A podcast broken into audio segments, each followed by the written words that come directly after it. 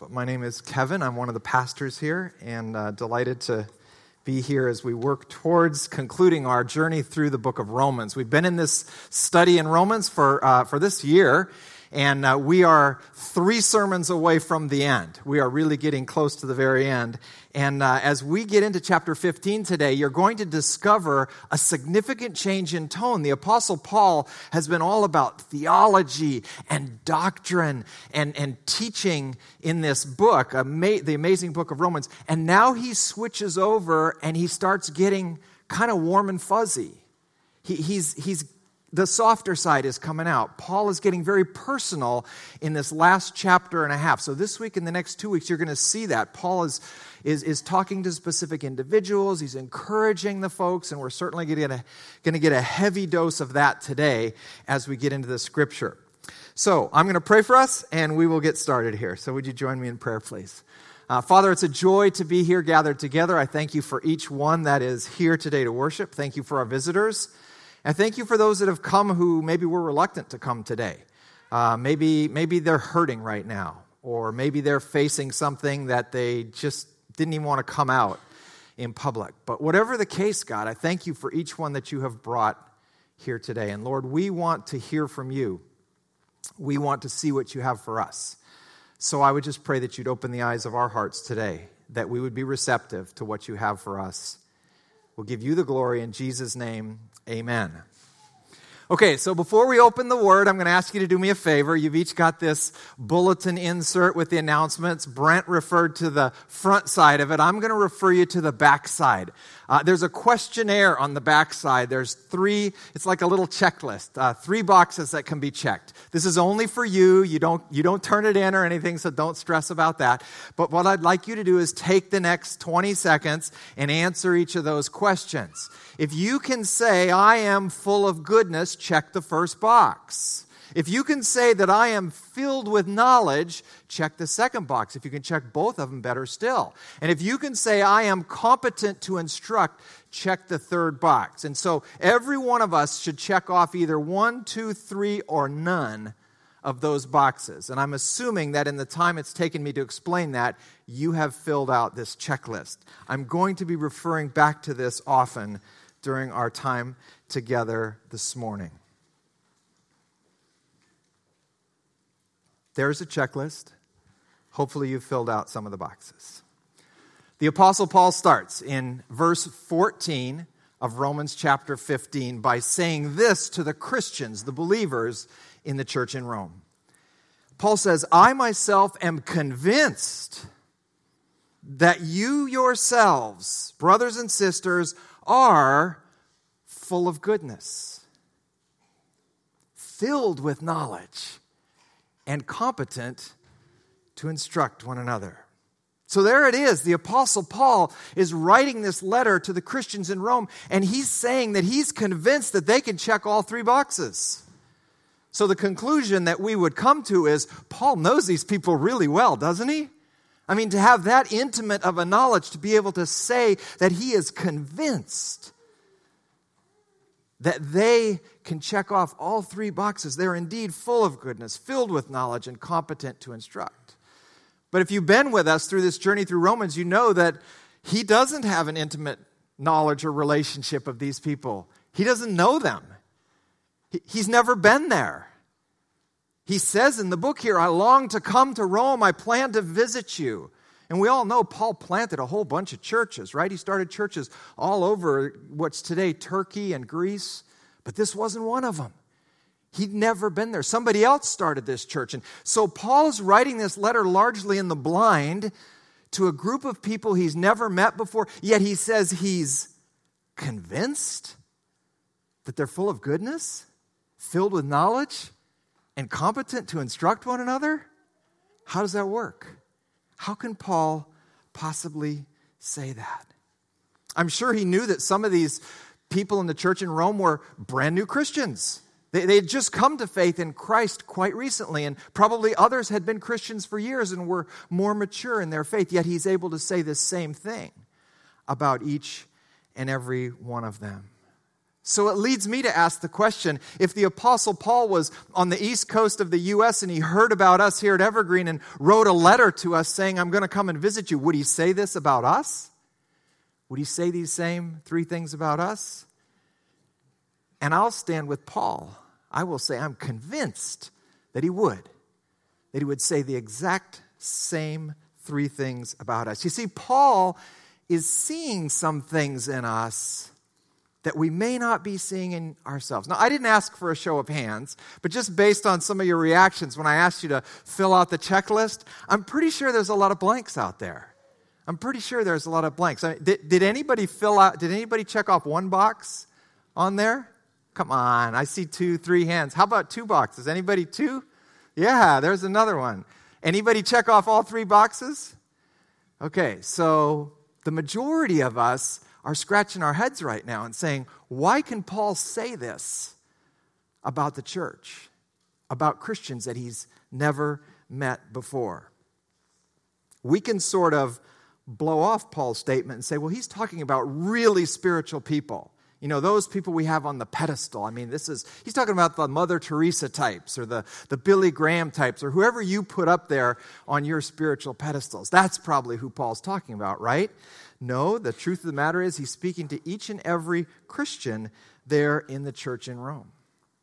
And this is kind of fun for Paul because oftentimes when he writes a letter to a church, he's addressing difficult issues. And many of us are familiar with that, that sometimes Paul has to write in a letter and, and tell them what's wrong with them.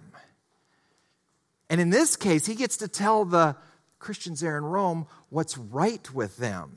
It's got to be a lot more fun for Paul than when he has to chew somebody out.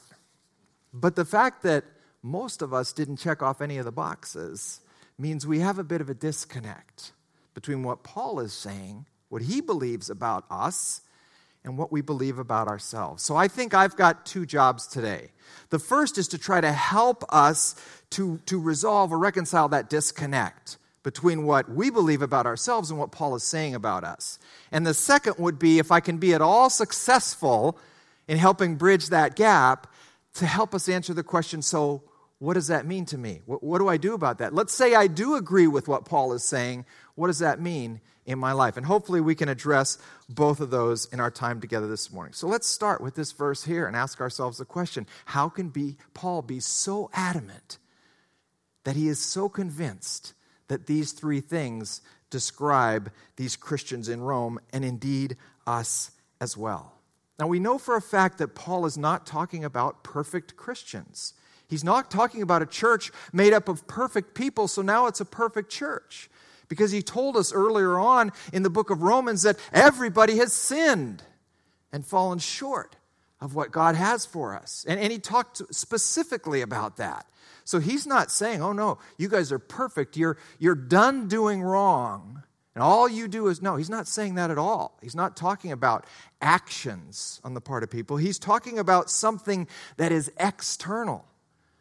Because Paul knows that none of those people can make themselves good. None of those people can make themselves filled with knowledge. They can try, but it's not going to work. And he's already made that really clear in this letter that he has written. So he's talking about something else. So let's kind of walk through the statements that Paul makes. He starts by saying that these Christians are full of goodness. Now, to help us understand what Paul's talking about, I would like to enlist Jesus into the conversation here, and I would like to look at a verse in Luke chapter 18 where a man came up to Jesus, and he was a well meaning man.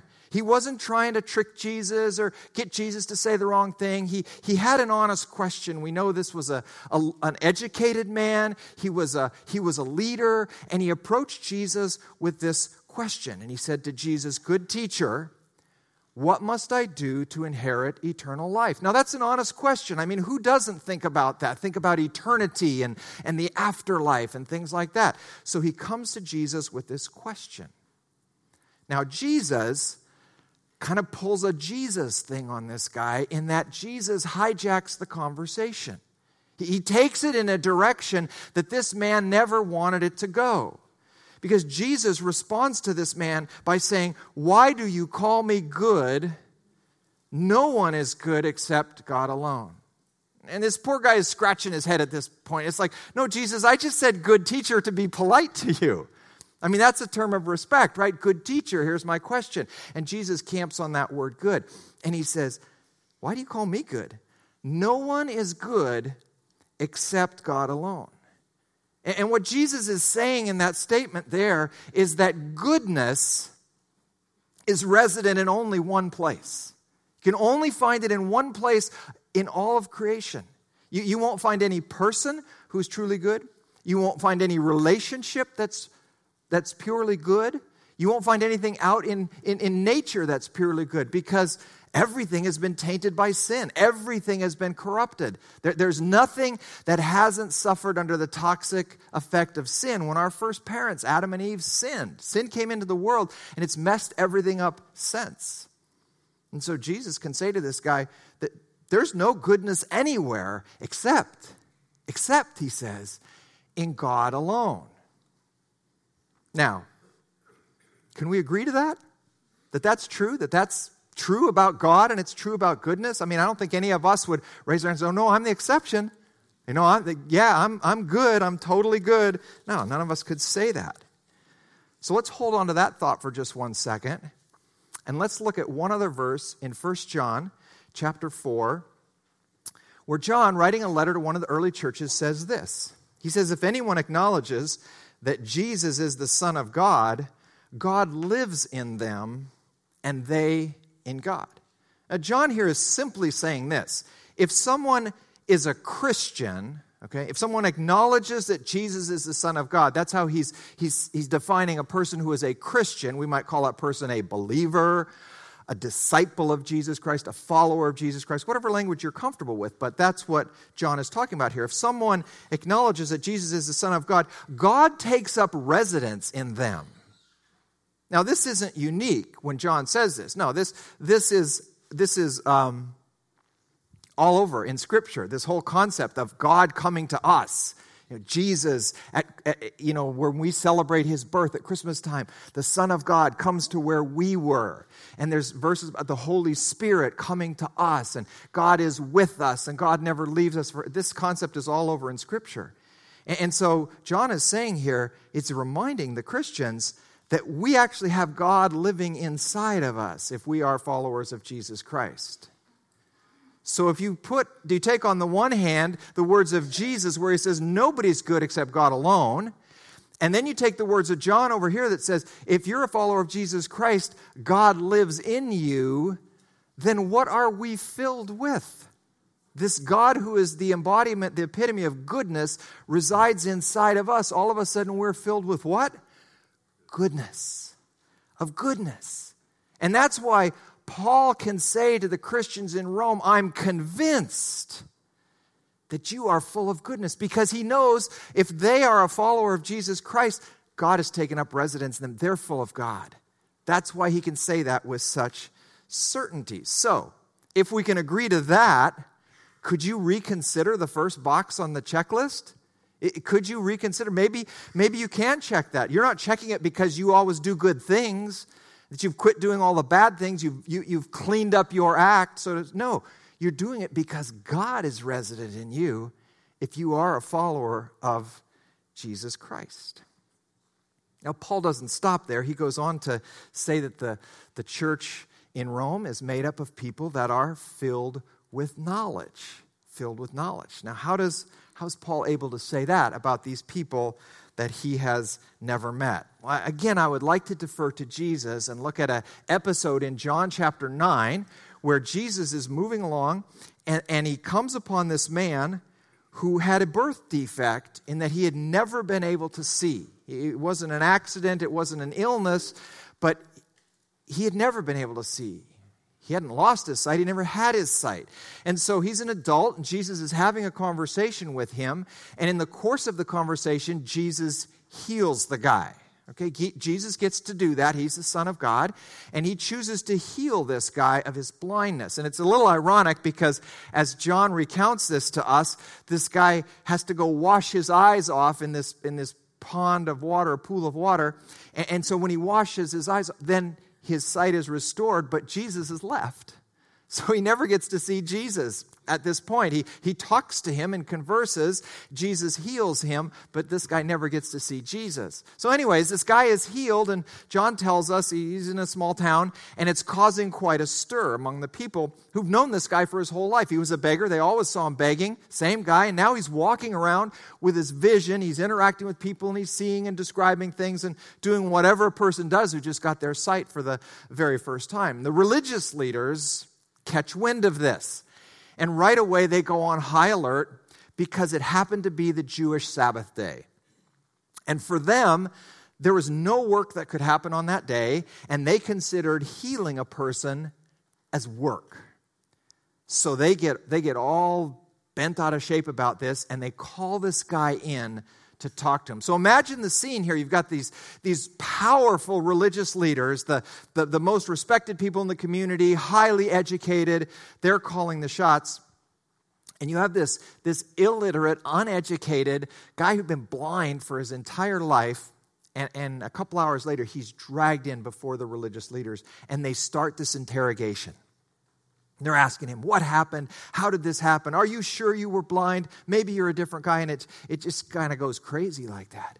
And finally, they, they say to this guy who was healed, They say, We know that this Jesus is a sinner. Never mind that he healed you, he's a sinner because he did this on the Sabbath and this is work. So this guy, Jesus, is no good. He's a sinner. Here's the response that comes from the man who was healed. It says to the leaders, whether he is a sinner or not, I don't know. That's above my pay grade. You guys figure that out.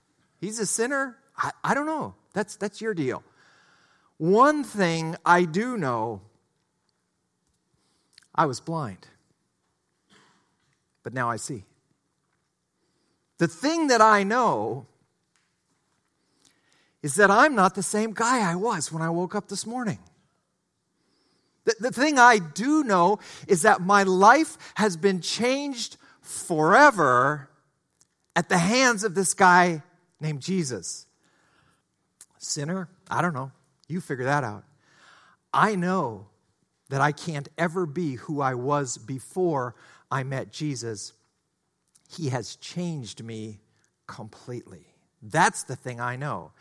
And as we listen to the words that this guy says, who just met Jesus a few minutes ago, we find that he is filled with a certain level of knowledge about Jesus. Does he know everything? Of course not. Nobody does. But the knowledge that he had received through an encounter with Jesus filled him. And we see it. We hear it as he interacts with these religious leaders. And Paul can say to the Christians in Rome, You are filled with knowledge, because he knows if they are a follower of Jesus Christ and God has taken up residence in them, the epitome of goodness there, that they have been filled with a certain level of knowledge. Now, is there room for growth? Absolutely. But Paul is saying that knowledge that you've got, Christian, it's filling you. It's filling you. And we're going to see that play out in the next statement that Paul makes here in his, in his letter. Would you say that you're filled with knowledge? How long have you been in a relationship with God through Jesus Christ? A couple months? 20 years? More? No matter where you are, God has filled you with a certain level of knowledge. Sure, you know what you don't know, just like the blind man said, I don't know if he's a sinner or not, but what I do know is he changed me completely. You also have been filled with that knowledge. I hope that makes sense. The third thing that Paul says here is that these believers there in Rome are competent to instruct. Now, I know there's people in this room, when you read those words, you break out in hives. I'm not instructing anybody. I don't care what the Apostle Paul says. I'm not getting in front of people and talking. I'm not leading. I'm not teaching. That's not me. I'm not, I don't have that gift. That's not what Paul's talking about here. It's not what he's talking about. Excuse me, Linda, there's a bottle of water down there. If I could have it, I would love that. Thank you very much. He's not talking about people that have the gift of teaching who can get up in front of large crowds and things like that. He's talking about something, something very, very different. And I want to go back to John chapter 9, the same blind man being in, interrogated by the religious leaders, and see how this plays out. Competent to instruct one another, the Apostle Paul says. The conversation between this man who'd been healed and the religious leaders goes on to the point where the religious leaders start trash talking Jesus. And they're thinking of whatever they can say to kind of throw Jesus under the bus. And they say to this guy finally, listen, listen, this guy Jesus, we don't even know where he's from. We don't know his parents. We don't know his, his lineage, his pedigree. We know nothing about this guy. So forget about him. He's a nobody. He's a nothing. We don't even know the town he comes from. And this man who received his sight a couple hours earlier says to the leaders, Now that is remarkable. You don't know where he comes from, yet he opened my eyes. We know that God does not listen to sinners he listens to the godly person who does his will. Nobody has ever heard of opening the eyes of a man born blind. If this man were not from God, he could do nothing. See, the religious leader said, We don't even know where this guy's from, so we don't have to pay any attention to him. And the man who was just healed says, if this man were not from God, he could do nothing. You guys say you don't know where he's from. I'll tell you where he's from. He's from God. He has to be. If he wasn't from God, he couldn't have done what he did to me. And their response in verse 34 to him was this To this they replied, You were steeped in sin at birth. How dare you lecture us? How dare you instruct us? That's what he's doing. The tables have turned. The, the poor blind beggar is instructing the religious leaders. How dare you instruct us? And the next verse says, and they threw him out. And they threw him out. They couldn't take it any longer. You see, what's happened here is this man who'd had an encounter with Jesus was filled with a certain amount of knowledge and that knowledge is now spilling out. And it happened to spill out onto these religious leaders who were interrogating him. And they didn't like it a bit. But he was letting that knowledge overflow out of his life, and he found that he was indeed competent to instruct these religious leaders, sharing his story, telling his experience, connecting some dots and they had no argument for it. So in the end, they threw him out.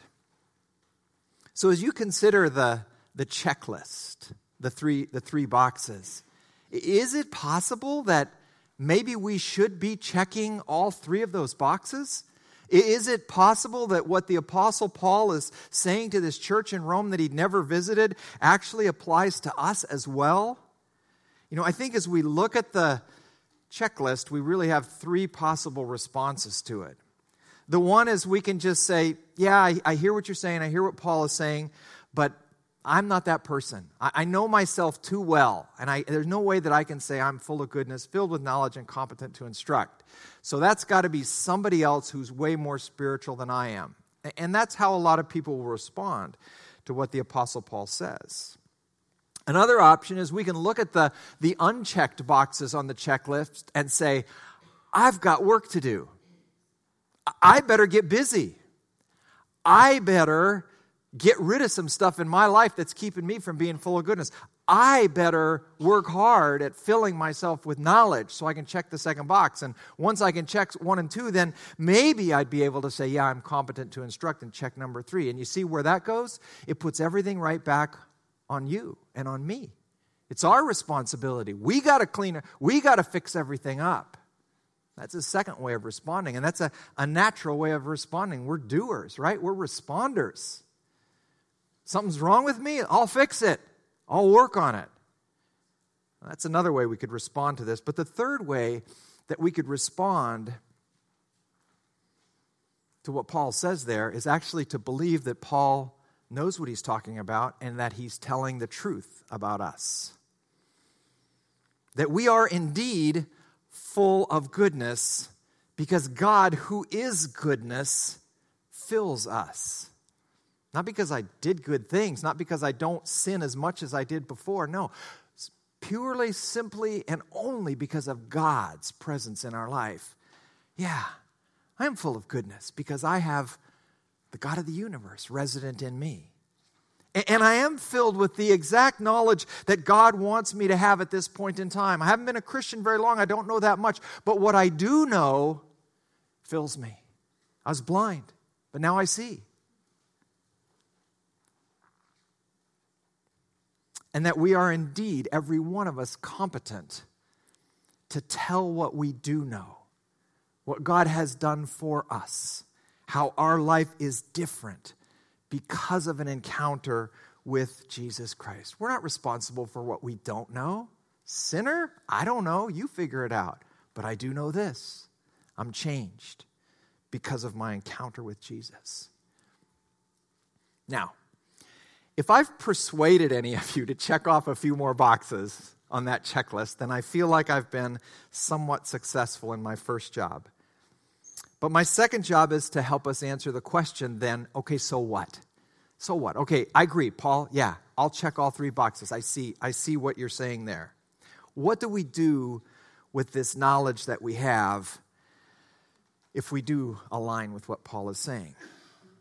Paul is going to help us answer that question in the final verse of this passage in verse 20. Uh, in between uh, verse 14 and 20, Paul has told about himself. He's told about his journeys. He's told about where he's been, some of the things he's been able to do. And he concludes that section by saying this in verse 20. Paul says, It has always been my ambition to preach Christ, the gospel where Christ was not known. Paul says that he's had an ambition, that he's had a passion, that he he's had something that has driven him He's had a goal. And for Paul, that specific passion or ambition happened to be to go to places where nobody had ever heard of Jesus before and tell them about Jesus. Okay, that was Paul's. It was a God given ambition. It was unique to the Apostle Paul. And Paul is never saying that should be everybody's ambition. Now, there's some people that have that ambition, that have that passion, and they indeed go to those places where Christ is not known. There's a couple in the room today that are joining us who have that passion, that ambition. It's good to see them with us. But Paul isn't saying that's got to be everybody's passion and ambition. No, it's very, it's very unique. The ambition that each one of us would have or, or should have. We can be a little intimidated by the Apostle Paul when he says what his ambition was, but hopefully we can maybe look at a different example that will help us not be so intimidated when we think about, well, what should my response be to the fact that I'm filled with goodness, full of knowledge, and competent to instruct? So, I have actually invited uh, one of our own uh, to come and join me here uh, for a moment and share a bit of her story. Now, um, Judy, would you, would you come forward? Judy Munger. Many of you know Judy, many of you don't. Uh, but Judy and her husband Larry have been here in the church for quite some time. And I was visiting the life group a few weeks ago that Judy and Larry are members of. And in the course of their discussion that night, Judy shared something with the group that really spoke to me because it revealed her ambition, her passion. And I thought, well, I think it would be wonderful uh, if Judy could actually join me here for a moment and share a little bit about what that ambition is. So, Judy, everybody doesn't know you, so if you wouldn't mind just introducing yourself. Is this mic on here? Yeah, if you'd introduce yourself to us, please. I'm Judy Munger, and I'm married to Larry Munger. He's back there. We've been married for 52 and a half years.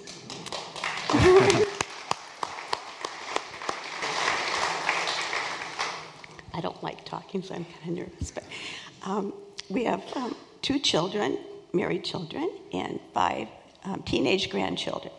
My favorite grandson's here today, too. Uh-huh. awesome. Okay, so uh, Judy, I know that your family members play a really big part in, in your passion and your ambition. Can you just share about that a little bit for us?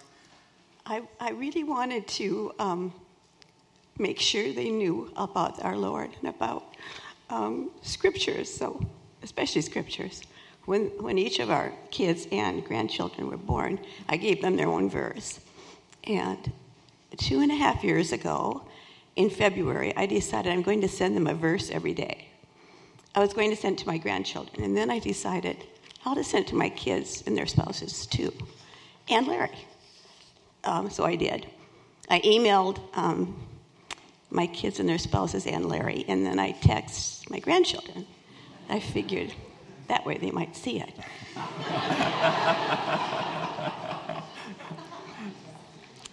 um, am I still going on? okay, so you so you decided you were going to send the same verse email to your husband, to your, your children and their spouses, and then text it to each of the kids. So, so what happened? Well, I, it was February, so I sent all heart verses. Okay. And which is really fun for me to do because there's so many fun heart verses. But um, then um, I didn't I didn't hear from anybody, so I was sort of discouraged.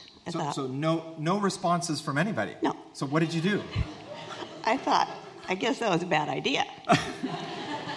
so I didn't send them out in March. But along about March 10th, I got an email from my son. He said, What happened to the verses? so I figured, well, if just one listens, maybe I'll do it. So I've done it now for two and a half years, and um, up to this date, I've heard from every one of them, and they really like getting the verses. So All right. I was encouraged. Okay. Thank you, Judy. Yeah. Thank you so much.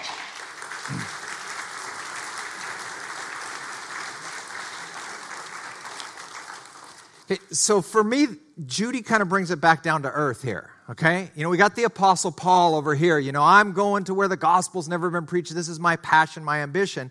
And then we have our own Judy Munger who says, I have a passion for eh, 10, is it 10 people? Is it 10 children and grandchildren? I've got a passion for 10 people in my family. And this is what I'm going to do every day. I'm going to get a verse. I don't know how she picks it. I'm sure God gives her some direction. And this same verse goes out every day, every day. She has an ambition for having the Word of God constantly going out to each and every one of her family members. Okay, now, I don't know about you, but I can relate to that a whole lot more than I can relate to the Apostle Paul. And here's Judy, one of our own. She's not marching around Asia anywhere. She goes to her computer keyboard and her iPhone once a day to exercise her ambition. Now, I don't want to embarrass Judy, but I will say this I am convinced. I am convinced that Judy is full of goodness. This didn't come from herself, this came from the good God who is within her that gave her this ambition, this passion. And I am convinced that she is full of knowledge. Does she know everything? No, she knows a lot more than me because she's got a lot more years than I do. But she's full of the knowledge that God has given her, and I'm convinced that she's competent to instruct. And the way that she has found to do that, among others, is to connect with each of her kids every single day with the Word of God, which you don't fail with the Word of God. Okay? It's, it's, his, it's His Word. So I think the question for us today as we end then is what is our ambition? What is your ambition, child of God? Maybe it doesn't look quite as spiritual as the Apostle Paul or even our own Judy Munger, but that's okay. Because I'm convinced that since you are filled with goodness and full of knowledge and competent to instruct, whatever that ambition or passion is, it came from God. He's given it to you, and empowered by His Holy Spirit, you will be able to see it through. I'm convinced of that. Is your ambition your marriage? Do you want your marriage to be the best it can be, everything that God designed it to be? Is your passion your children? That you want to raise them up in a way that they'll be on solid footing in this world? That they'll have a relationship with God that will carry them through anything? Is that where your ambition or your passion might lie? What about developing your God given talents, those things that have been dormant in you? You know they're there, but you've never developed them. Maybe that's your passion to develop those talents. Or maybe your ambition is to make your unique contribution to a world that is desperate for what you have to offer. I don't know what it is, but whatever it is, please don't forget what by God's grace is right with you. This is what God has poured into you. This is what Paul can say with such certainty because it's God's doing, not yours. Don't forget what is right with you as you move ahead in this passion that God has given you. Let this truth be what propels you to fulfill your God given ambition, whatever it might be. Would you pray with me?